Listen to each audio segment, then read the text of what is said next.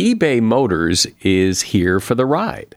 With some elbow grease, fresh installs, and a whole lot of love, you transformed 100,000 miles and a body full of rust into a drive that's all your own. Brake kits, LED headlights, whatever you need, eBay Motors has it.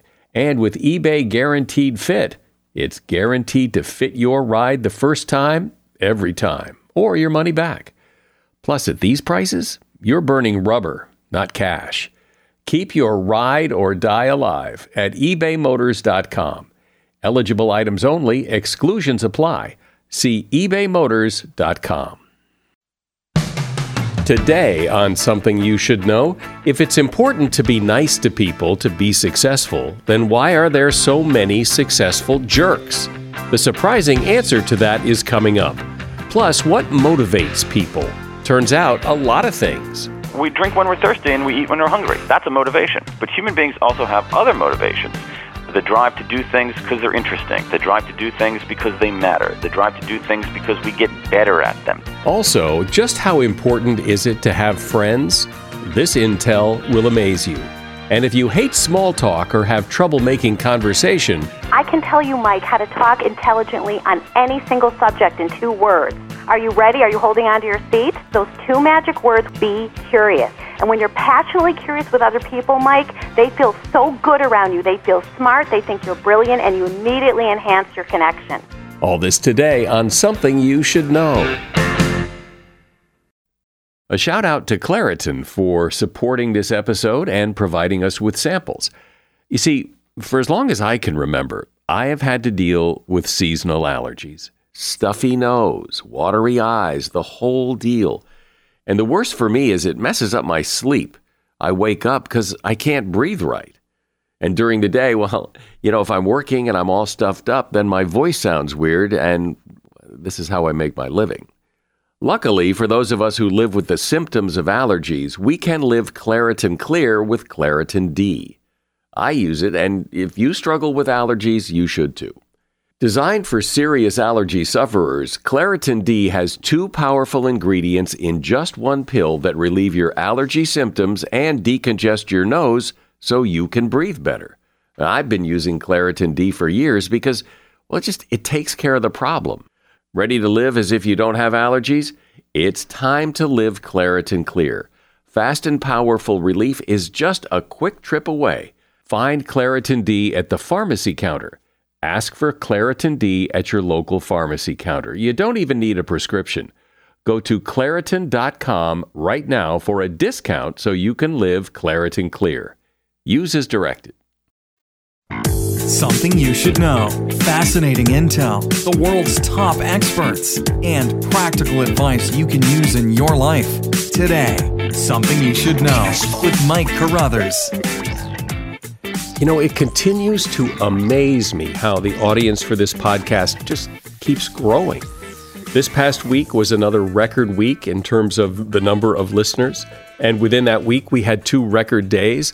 And it has to be because of you and people like you who not only listen, but tell other people to listen because the audience just keeps growing. And I am eternally grateful. Thank you. First up today, does it pay to be nice? Do nice guys finish first or do nice guys finish last? There have been a lot of books and speakers over the last few years talking about the advantages of being nice, but there are also a lot of successful jerks. I've worked for a couple and uh, I know several. The truth is that success may lie somewhere in the middle of being nice and being a jerk.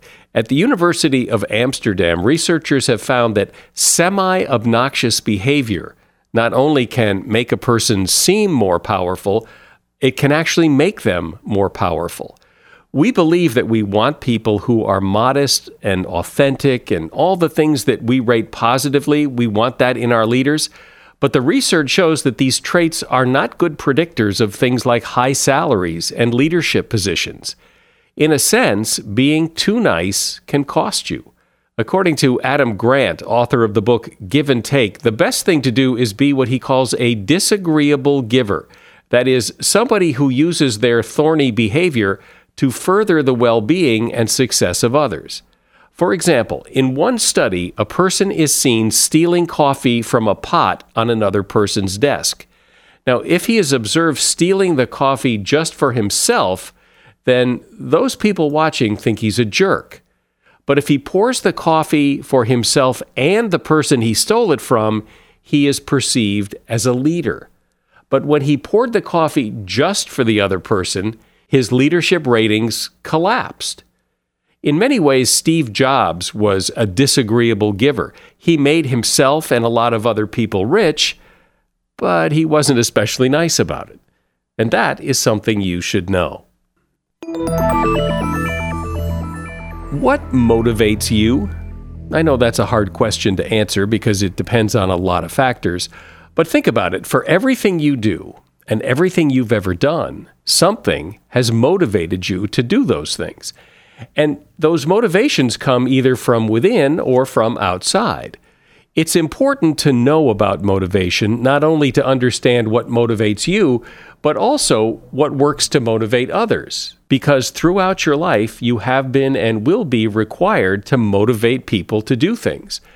Daniel Pink knows a lot about this. Daniel's been a guest here before, and one of the books that he's written that we haven't talked about is called Drive The Surprising Truth About What Motivates Us.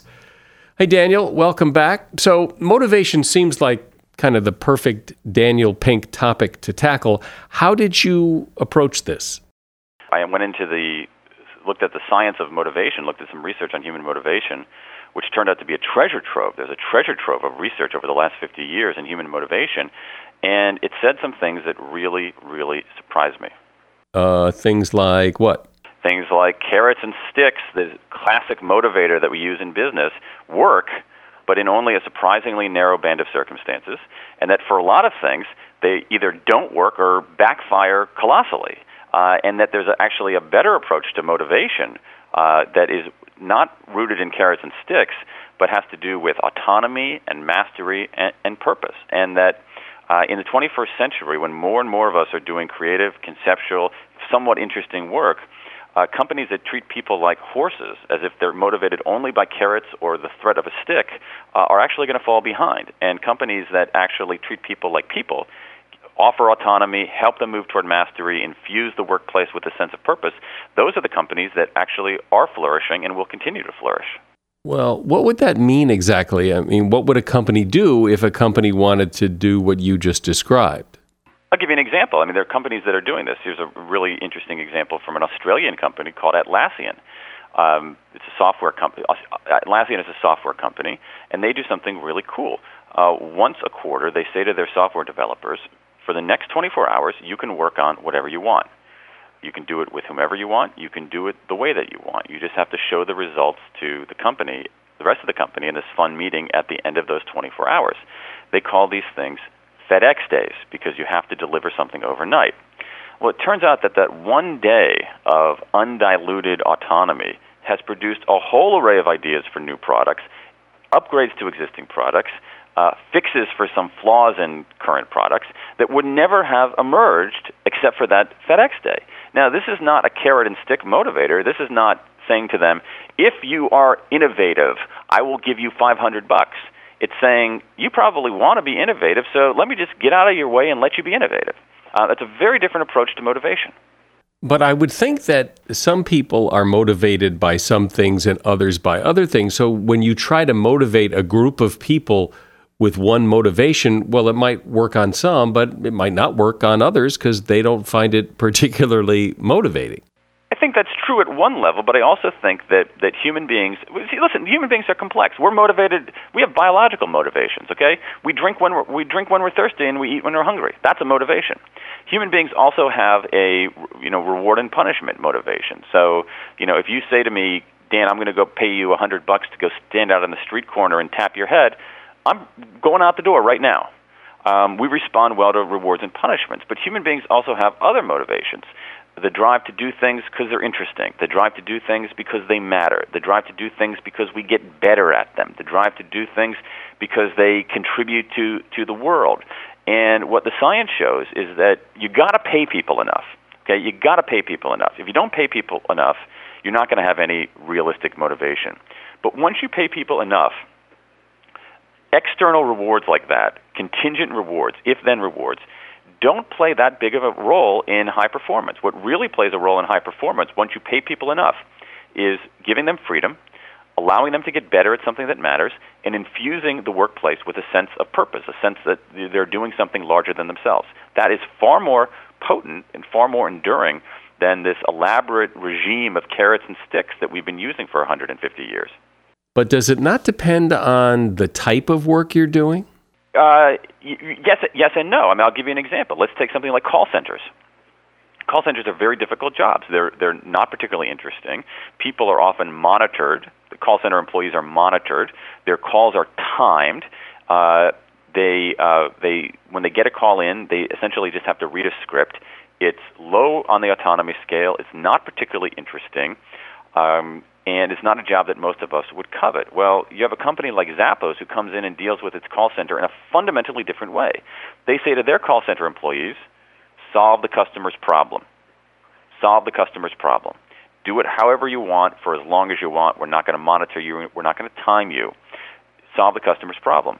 And well, lo and behold, Zappos comes out of nowhere to be one of the top-rated customer service firms in America.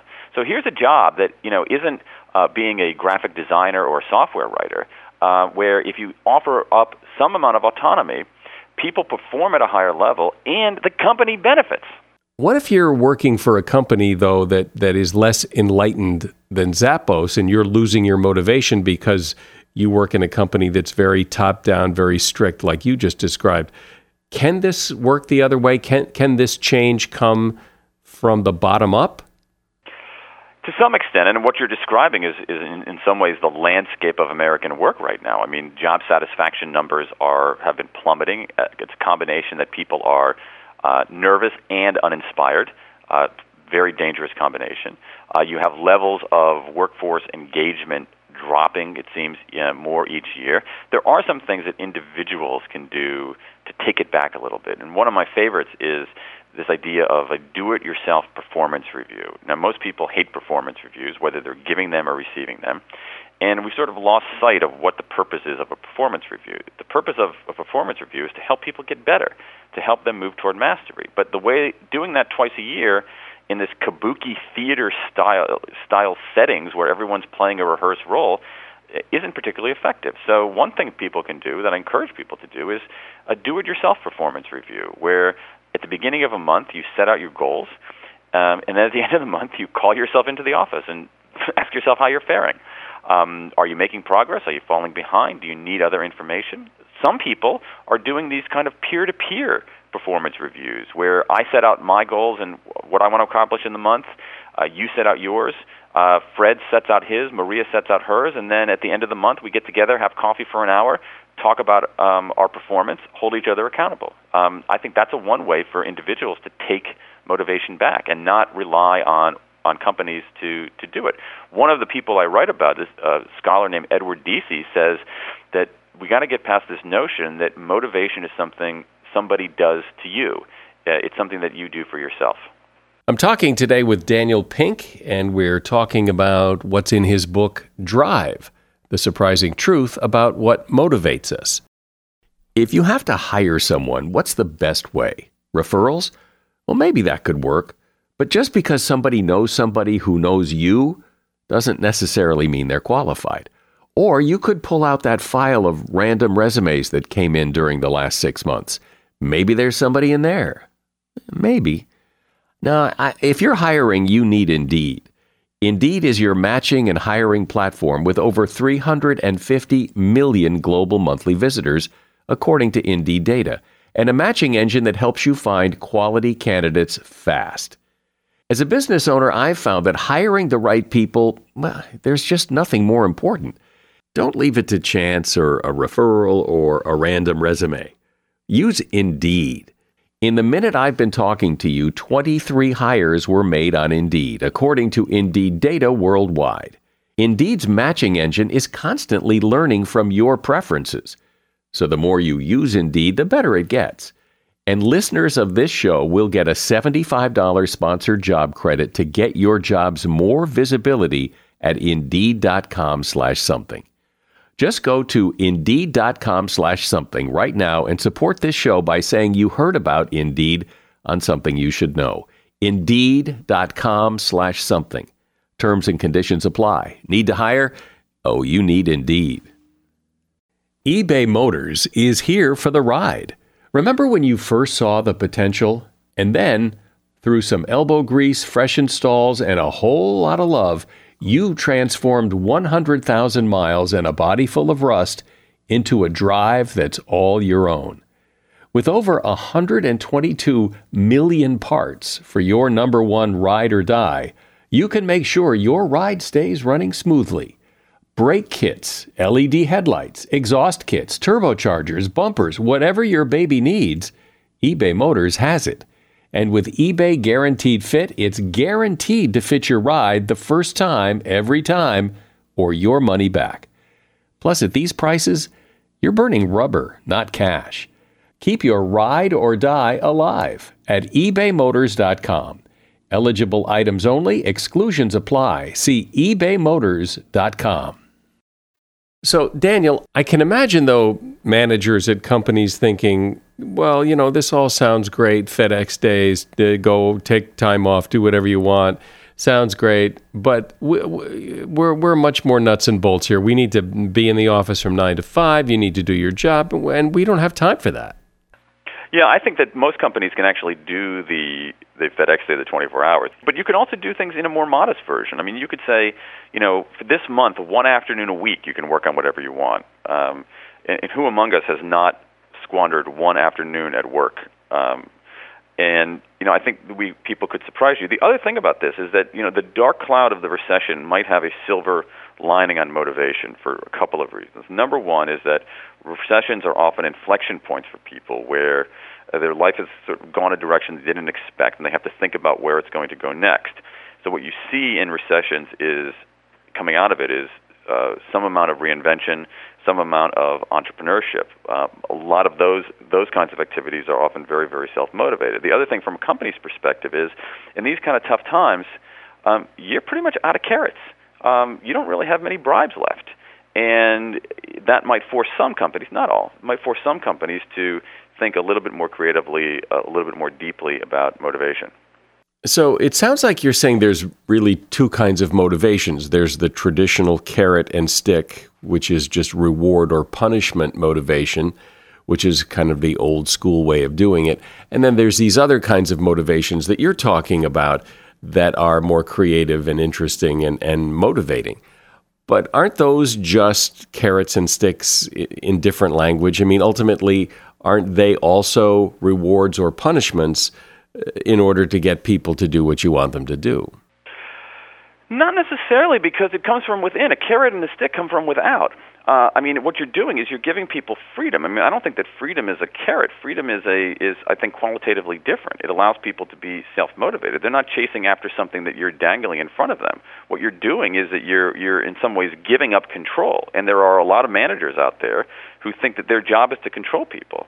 And I think for for you know in the industrial age or even in the in information age when people are doing simple work, when they're turning the same screw the same way, or they're answering calls at a call center, or they are adding up columns of figures, that you know maybe control makes some sense. But when fewer people are doing that, uh, and they're inevitably forced into doing things that require more innovation and creativity, giving up control is actually a better strategy. The problem with that is that managers giving up control face a little bit of a crisis because if they're not controlling people, then what the heck are they doing there? You know, I think I mean I think that's a question all of us should be asking ourselves in in in, in any kind of job is okay, what the heck are you doing here? And if you went away, would anybody care? And would it have any effect on the world? And if the answer is no, then my hunch is that you're not going to be around that much longer and what you're doing isn't all that satisfying. And if you move into something as difficult as it is that is a little bit more satisfying and actually answers the question that you know people would care if you if you went away then i think you're going to have greater satisfaction and greater job security.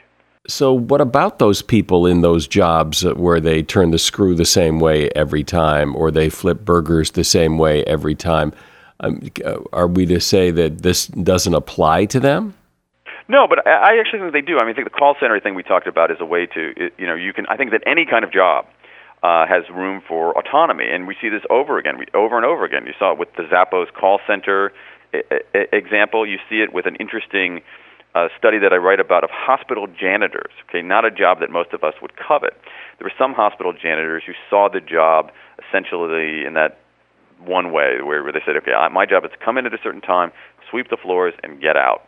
Um, in other environments where managers, people leading these, these hospitals, maybe encouraged uh, janitors to think of their jobs a little bit differently. Say, you know, if you're going in and cleaning a room, feel free to talk to the patient, see how they're doing. Um, you know, um, talk to the nurses and say, hey, you know, these janitors are, you know, pretty clued in about what's going on. If you have a question or need something done, you know, don't hesitate to ask them. Well, suddenly these janitors who were able to sculpt their jobs a little bit, lo and behold, they report higher job satisfaction. There's less turnover. Uh, they're more likely to move up the ranks. So even in a job that most of us wouldn't covet, you know, cleaning floors in a hospital, there's room for tapping people's uh, uh, intrinsic motivation. And again, it's not this kind of nicey nice thing. It's not you know kumbaya, uh, uh, touchy feely uh, management that says we're going to sacrifice the bottom line. It's actually in its in its own way, a remarkably hard-headed, sophisticated, savvy, and strategic approach to business. Do you think, though, and maybe one of the reasons managers are reluctant to embrace this is, okay, if you have people working and you tell them, all right, you can now have uh, as a motivation, you're now we're going to give you 10% of your time to do whatever it is you want to do because that's going to motivate you to work better. But initially, it might not. That initially we would see a drop in productivity, a, a drop in results, however you measure them. And uh, who wants a drop in results? Yeah, I, I don't know. I, I think it could. I mean, one of the things. Let's take twenty percent time. One of the things about you know companies where like Google and some others where people can spend twenty percent of their time working on anything that they want. You know, chief financial officers go into cardiac arrest when that's proposed because um, you're saying, okay, let's take one fifth of our wages and we redeploy them into something we don't know if it's going to work. Um, and so I think there might be cases where they do that. I mean, I think people, the, the workplace, in, for many of us, not all of us, but for many of us, is so controlling that if you release those controls, initially it can be somewhat disorienting. But I think over time, uh, it can be far more far more powerful. I'll give you an interesting study out of Cornell that looked at uh, small businesses, and they categorized these small businesses based on whether they were uh, uh, top-down kind of carrot and stick management and bottom-up, more autonomous management. And it turned out that the bottom-up, more autonomous management companies uh, had four times, four times the growth rate of those um, other more command and control traditional companies. When you do things like this, though, when you say, okay, you can take 20% of your time and do whatever you want, what should a company expect to get in return for that? I mean, is the is the idea that if you tell everybody to take all this time and do whatever they want, one person will come back with something spectacular? Or should you expect great things from everybody because they now have this new freedom? I mean, what's the what's the expectation? You don't know. I mean, I think that people want to do great things. I don't think that everybody who has that kind of autonomy tomorrow will do a great thing. I think a heck of a lot more will do a great thing than people expect. But you know, there is a there is an element of risk there. There's an element of uncertainty there. Um, but I think that the the genuine uncertainty of something that could lead to an innovation is far better than the false certainty that these outdated regimes of carrots and sticks will work. Uh, I think that's you know in some ways delusional. Great. Well, thanks, Dan. You always bring new insights to the table on, on whatever topic you're talking about, and uh, I appreciate that. Daniel Pink has been my guest, and the book that is the basis for this conversation is Daniel's book called Drive The Surprising Truth About What Motivates Us. And there's a link to that book at Amazon in the show notes for this episode of the podcast. Are you one of those people who just buys things with whatever credit card you grab out of your wallet? Well, that, that could be a costly move. NerdWallet, you've heard of NerdWallet. NerdWallet lets you compare credit cards side by side to maximize your spending. So, if, for example, you like travel rewards, you can see which credit card gives you better rewards than the credit cards you've got now. Think of what you could do with better rewards a free flight, room upgrades, who knows? Compare and find smarter credit cards, savings accounts, and so much more at nerdwallet.com. NerdWallet, finance smarter. Credit is subject to lender approval and terms of each credit card issuer apply. As a listener to something you should know, I can only assume that you are someone who likes to learn about new and interesting things and bring more knowledge to work for you in your everyday life. I mean, that's kind of what something you should know is all about. And so I want to invite you to listen to another podcast called TED Talks Daily. Now, you know about TED Talks, right? Many of the guests on Something You Should Know have done TED Talks. Well, you see, TED Talks Daily is a podcast that brings you a new TED Talk every weekday in less than 15 minutes. Join host Elise Hu. She goes beyond the headlines so you can hear about the big ideas shaping our future. Learn about things like sustainable fashion, embracing your entrepreneurial spirit, the future of robotics, and so much more. Like I said, if you like this podcast, something you should know, I'm pretty sure you're going to like TED Talks Daily. And you get TED Talks Daily wherever you get your podcasts. Although we live in this hyper connected world, one on one conversation is still essential to building relationships, making friends, connecting with others, getting ahead in your career. And that art of conversation, the ability to just go up and talk to someone, isn't, as you probably know, isn't always easy. Here, with some really good help and advice, is Jill Spiegel. Jill started out in sales, and she is also a speaker, and she's been on all sorts of television and radio programs.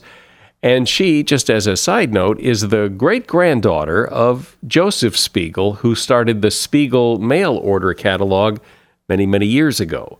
Her book is How to Talk to Anyone About Anything. Hi, Jill. Good to have you here. You know, many people struggle with one on one conversation, especially with strangers it can be hard and, and often the feeling is you know what's what's the point this relationship's never going to go anywhere and why bother well, we're yes, you're right, Mike. And the great news is everybody has the ability to connect. But whether you're shy or outgoing, you're meant to embrace your personality, and there's certain things any of us can do where we can walk in a room, exude an energy of connection, and have people feel excited about us. But you're right, people struggle with it because they get into fear and they don't think they're good enough or they don't have the right personality or they imagine the worst desired outcome. But the good news is, no matter what your personality is, even if you've struggled with it, anybody can connect doing simple things. Things like what? Things like the mindset of instant connection. Before you go to a party, enter a room, talk to anyone, do these three things. First, think really positive thoughts about yourself. So if you're shy, you don't say, I'm outgoing, but you say to yourself, I'm gentle, I'm healing, I love to put people at ease. Embrace your shyness and you'll radiate an aura of connection. The next thing you do is imagine connecting with everyone and make that your mission. When you already have that in your mind and you see it happening, you radiate passion and purpose when you meet people and they feel excited about you. And the third thing, Mike, is to tune into the people around you. Life always puts people in our path that we're meant to meet. So when you walk in a room or have a conversation and you're sending compliments with your mind to people, they feel warmth from you and they want to talk to you. And if you just start out with those three steps, you're going to become an amazing people person. But of course, people say in those situations, you know, I don't know what to say and I, am not good at small talk. That's First of all, there's no such thing as small talk. No talk is small. Even when you start conversations with, what a beautiful day, or a compliment like, I love your tie, you give people a psychological and emotional lift that makes them want to talk to you. And nobody is looking for somebody who's witty or clever or genius when they first meet you. They just want to sense that you have warmth, genuineness, and empathy. And also, I encourage everyone to start keeping a journal and write down interesting things you've learned or heard or read that you can share. So whenever you're going into a social situation, you feel like you have a little plan in your pocket. In other words, be prepared. Yeah, exactly. And, you know, I can tell you, Mike, how to talk intelligently on any single subject in two words. Are you ready? Are you holding on to your seat? I am. I'm going to show you in two words, and that means if you walk into a group, you see a group of people, to join them, all you do is say, hey, hey, mind if I join, or got room for one more? Because people want to welcome you in. Now you're in the group, and they say, we're all talking about the book we just read, War and Peace. We loved it. Ever read it? Now, what happens is when people bring up a topic we know nothing about, Mike, we make the mistake of falling into the pit of shame. And then we go, No, I never read it. And then we disconnect. But I'm going to show you those two magic words when someone brings up a subject you know nothing about all you have to do is be curious. So you say, War and Peace, my gosh, that is so amazing that you read that. You know, I never have, but I've always wanted to know about the theme of that book. What inspired you to read it? What did you love about it? And when you're passionately curious with other people, Mike, they feel so good around you. They feel smart, they think you're brilliant, and you immediately enhance your connection. Uh-huh. Do you love it? I love it. oh, good. Because the great thing about life is we're all here to learn from each other. So when you're interested in what other people know, they see how brilliant you are and they want to be around you more because you make them feel special and important. But in, in order to do that, you you have to get over that feeling of that so many people have of you walk into a room full of strangers and it's yeah, I don't know anybody here. I don't know what to say. I mean, I, you, you have to you have to come up with that confidence to dive in. Okay, well, you're going to do the three steps that I told you because that will instill confidence in with you. But remember, if you're still nervous, there's so many ways to capitalize on that nervousness to endear people to you. So one strategy that you use, Mike, is if you are shy and you walk through and you feel nervous, remember that all you have to do is connect with one person. If you think you have to master the whole room and work the whole room, that is way too overwhelming. So think, all I have to do is make one person feel special. That's all I have to do. And you're going to look in that room and you're going to see somebody else that feels like you, who's hiding in the corner, who's nervous, and who is just aching for somebody to come up to them. You're going to go up to that person and you're going to make them feel so comfortable by talking to them like you've known them forever whatever, and you can even admit that you're nervous, which will make them feel so connected to you. And you can say, Hi, I'm Jill, and listen, I've never been to one of these before. I'm a little nervous to be here, but when I saw you standing there, you exuded so much kindness. I could knew I could just come up to you and say hello. Now, have you been to these before? and people think, oh, I'm so relieved to meet a genuine, down to earth person who's admitting this is a little nerve wracking too, then you'll immediately connect with that person. And once you've been talking to them for a few minutes, all your nervousness will dissolve because you see that you're in the moment of connection, and that's going to give you more confidence to continue to work the room person to person. So let's talk about a different situation, and that is in maybe more of a work situation or a business situation where you've got to make the sale or you're talking to somebody that you, you don't really necessarily want to talk to, but there's there's a business result you're looking for you know, if you think, well, I need the sale to get business, or now I'm in a business atmosphere, so I have to act more businessy, that's going to throw you off. You will make the sale if you know that you've got a great product and you're thinking, I am so excited that this person's going to benefit from what I have to show them today because they're going to feel that sincerity from you. And then, even though it is business, you can still, when you sit down with them, if you see like a picture behind them, let's say you're calling in a in a, in a company and they've got a picture behind them, you say, oh, "Is that a golden retriever? Oh my gosh, that's my favorite dog." And you get to the human level a little bit, and then they feel like they're really talking to a real person. And then once you begin your presentation or whatever it is, remember if you're coming from your heart and you really believe in what you're showing, and you're really out to make the person feel, um, you know, great that they have the product, you're going to have an instant connection it's we psych ourselves out. and We say, now I'm in business, I have to act differently, or now I'm talking to a friend and I have to act differently. Be your authentic self all the time. Take a true interest in people, and if you're always coming from respect, you're going to connect immediately. Also, in business, don't be afraid to say the words "I don't know." If somebody asks you a question about your product, you you come across so well, and you say, "You know, I don't know the answer to that. That is such an astute question. I am going to find out and get back to you." That is so impressive. That instead of going, "Oh, well, I think so," or "Yeah, sure." I mean, people want to be with someone who's real. Even when you forget someone's name, they're going to think more of you if you say, you know, I'm never going to forget that great smile. But you've got to tell me your name one more time. It flew right above my head. They'll say, oh, gosh, this is a person who's really real. And as long as you compliment them before you ask for their name again, they're going to continue to feel that connection with you. So again, think about what your mission is in life. It's not about now I'm in business, I have to make a sale, or now I'm, um, you know, meeting this person for coffee, I have to be friendly. Think about that your mission, your living connection with people. You're here to find out what you can learn from everyone and what you can offer them, and think about why life put these people in your path. And then you don't feel like you have to strategize all the time of adjusting your personality. You know that you're a student of life. That every conversation there's a magical treasure hunt in it, and you're really open to the world and what it puts in your path. And this makes you feel more open and alert, living by that intention and that mission. What about difficult conversations where it's somebody maybe you don't really want to talk to or, or, a conversation that you'd really rather avoid or or there's a lot on the line and it's going to be difficult to get what you want? Everyone comes to our life for a reason, so difficult conversations can be the greatest moments to learn and grow. I have 10 ways to save difficult conversations. One, for example, Mike, would be when you talk to people who brag. You know, you were just talking about business a minute ago, and sometimes in the business atmosphere, we're conditioned to think we have to compete and one up each other. So I was in a networking party once, and I said to a guy, Now, what do you do? And Mike had a very bragging tone, and he goes, Let's just say I make a lot of money for a lot of people. And I thought, Am I supposed to say that I make tons of money, which isn't really my purpose in life? So I realized when he was bragging, he's sending me a hidden mind message that he really wants approval and he really wants to feel important. So instead of competing back with people that brag, you make them feel good. You compliment them. Give them what they really want to feel important.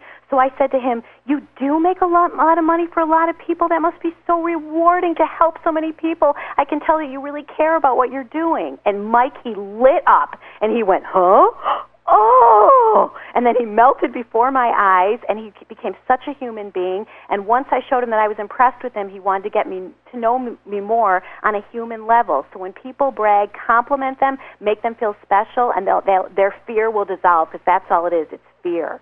Isn't that spectacular? It's that simple. Yes, yes, it's spectacular. But but what about people who are grumpy and just don't like to talk? Well, first of all, you, you need to decide how much of an emotional investment you want to put into them. So let's say you're sitting next to a coworker, Betty, and you have to work on a report with her for an hour, okay? And you say, hey, Betty, happy Monday. And she goes, what? No, it's awful. You know, and then you say, now if you think, oh, Betty is so negative and Betty is so judgmental, then you're both in tension and you can't connect. So realize that Betty needs some kindness. When people are rude or critical, that's coming from an inner pain. And you just say, Oh, Betty, you know, I can tell that something's wrong. And if you want to talk about it before we get to the report, I'm all ears. And she will feel so good about you. When you say to a coworker, I can tell there's pain or frustration there. Did you want to talk about it? They see that you're a functional person who isn't just about numbers and you really take an interest in them. They want to work harder for you. But let's say, Mike, that you don't have an hour to work on a report with Betty, that you want to get to work and if you say, Betty, how are you? And she goes, fine. You know, if you say, oh, I can tell you're upset, you want to talk about it, you might end up getting in a two hour conversation with Betty. So many people that read my book say, yeah, I want to show that I'm kind, but I don't have the time to invest in hearing their issue. So then, if that's the case, Mike, you say, Oh, Betty, you know, you say you're fine, yet I can tell there's pain and frustration. I know how that can feel, and I want you to know I'm wishing you a fantastic day, and I know it's going to get better. Bye now.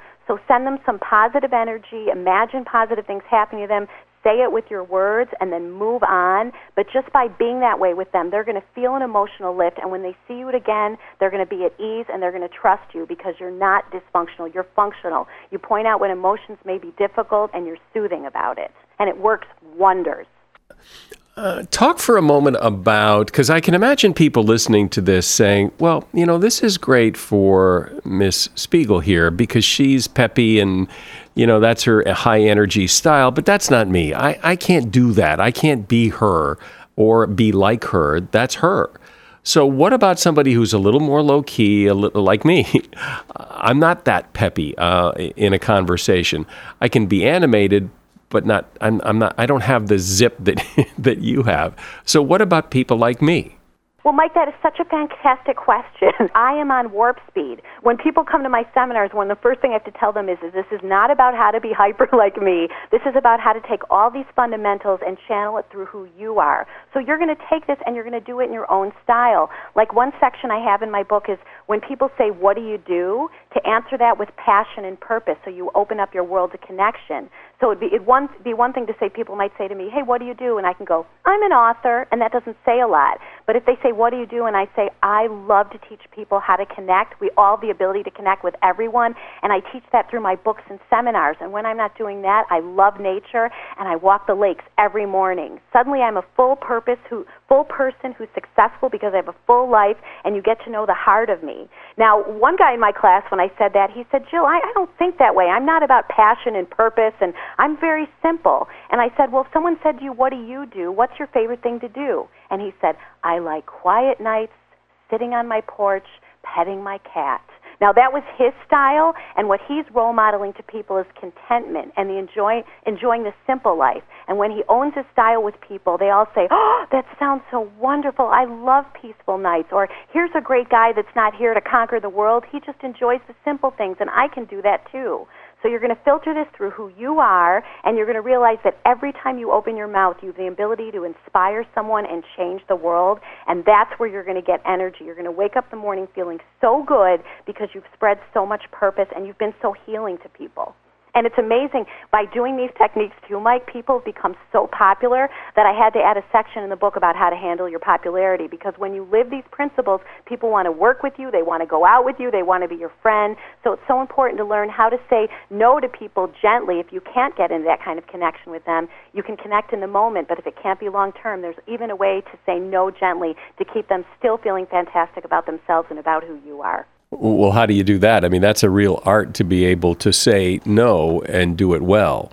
Well, anytime you have to say no, you always say the no in, in between two compliments because you want to leave people on a high note and you want to introduce your saying no through a connection. So let's say, Mike, um, somebody was on your show and they're like, Mike, you're so fantastic. We've got to be best friends. Let's go out this weekend. They're that excited about you and they feel like you're on the same wavelength because you're so friendly. So here's what you say. The first thing you do is validate and compliment them. And you say, Oh, I know what you mean. We really click and you're such a fascinating person too. I feel the connection. So now they feel validated and they still feel appreciated by you. Then you go into why you can't fulfill the connection and you don't do it with the words, but because once you say but, and people think you don't mean what you just said, and it comes out so harsh. So after you say yes, I can feel the connection too. At the same time, my plate is so full, I just can't put one other thing on my calendar. And see, your no has nothing to do with them. It's more about your life. And then you go back into a compliment. You say, but hey, give me your email address because if that changes, I will let you know. And I'm so thrilled we got to connect today.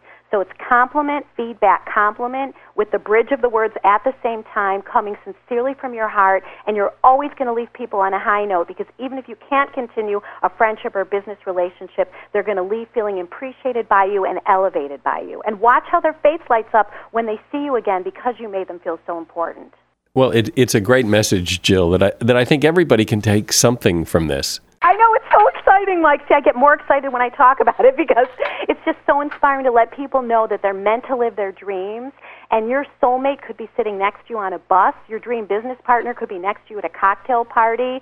Um, the person who has a life changing lesson to tell you could be next to you um, you know, sitting waiting at an airport. So when you reach out and start positive conversations, you see how life puts people in your path that you're meant to meet to live your goals. And really listen to your intuition. See who you're drawn to, who you're interested in, because there's a nugget of magic in there. Once I was at a party, Mike, and I didn't know anyone, and I saw this really cute girl sitting on a couch, and I just felt interested about her. I wanted to know more about her. So I walked up to her and I said, Hi, I don't know anyone here, but you look so friendly. My name is Jill. And she goes, Oh, hi, my name is Beth.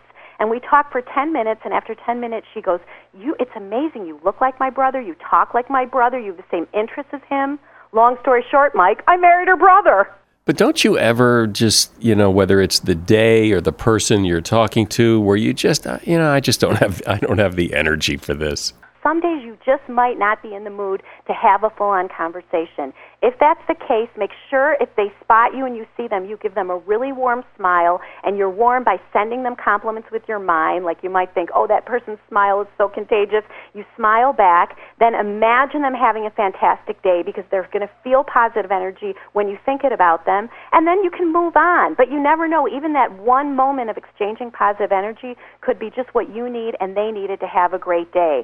So you never want to be phony about it. But what you're going to find is the more you reach out and talk to anyone about anything, the more you get so excited and alert about life that you get more interested in people and more people are drawn to you. Thanks, Jill. I, I think there's advice in what you've said for everyone, whether you're just trying to get through a conversation and make it pleasant, or you really want to make a connection with someone, or or you just want to explore and see if there's a, a connection worth making. Jill Spiegel has been my guest. Her book is How to Talk to Anyone About Anything. There's a link to her book in the show notes for this episode. Her website is jillspiegel.com. You've probably already heard that having friends is important in a lot of ways for both kids and adults. But here are some interesting facts about friendship you may not know. Friends make hills seem less steep, and not just in the metaphorical sense. In a fascinating study published in the Journal of Experimental Social Psychology, participants estimated a hill to be less steep when they had a friend along with them compared to when they walked the same hill by themselves. What's more, the longer the friends knew each other, the less steep the hill seemed. Friends help you live longer. Brigham Young University analyzed data from nearly 150 different studies on social relationships and mortality, and they uncovered a startling statistic. A weak social circle can take toll on your longevity comparable to smoking a pack of cigarettes a day. Friends make you more attractive. When researchers asked 139 college students to rank the general attractiveness of people in a group photo, then rank the attractiveness of those same people in individual photos, the individual photos were ranked 5.5% less attractive.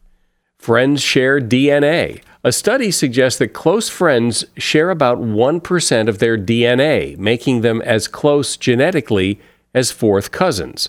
Researchers from Yale University and UC San Diego analyzed data from nearly 2,000 people and found that the chemistry that draws friends together may actually stem from shared DNA. And that is something you should know. New episodes of Something You Should Know come out three times a week on Monday mornings, Thursday mornings, and Saturday mornings. And to make sure you don't miss a single one of them, all you have to do is subscribe to this podcast. It's free, it's easy, just hit the subscribe button. I'm Mike Carruthers. Thanks for listening today to Something You Should Know. The Bigger Pockets portfolio of podcasts are worthy of your investment. We're having a real conversation as real real estate investors. New episodes available every day. It's important to buy where it makes money and not necessarily where you want to travel to. Bigger Pockets, On the Market, Rookie Real Estate, or Money Podcast. The purpose of flipping is to create more cash so then you can reinvest into other types of properties. The Bigger Pockets Podcast on YouTube or wherever you listen.